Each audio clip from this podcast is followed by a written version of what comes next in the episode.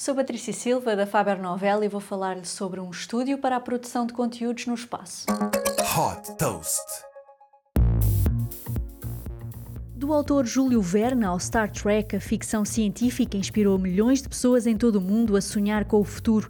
Fundada por dois produtores cinematográficos, a empresa de mídia britânica Space Entertainment Enterprise quer aproximar os sonhos da realidade através da criação de estúdios e de uma arena desportiva no espaço.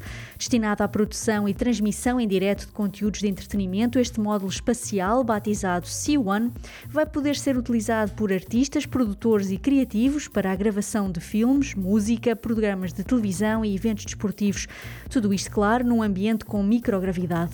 O objetivo é utilizar os estúdios para a produção própria de conteúdos e também disponibilizá-los a parceiros da indústria de mídia e entretenimento.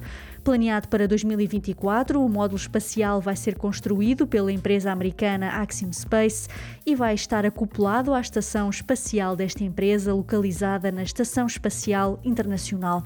O projeto da Space Entertainment Enterprise conta com a parceria de antigos executivos de empresas como a Animal Shine, a Viacom e a HBO. Super Toast by Faber Novel.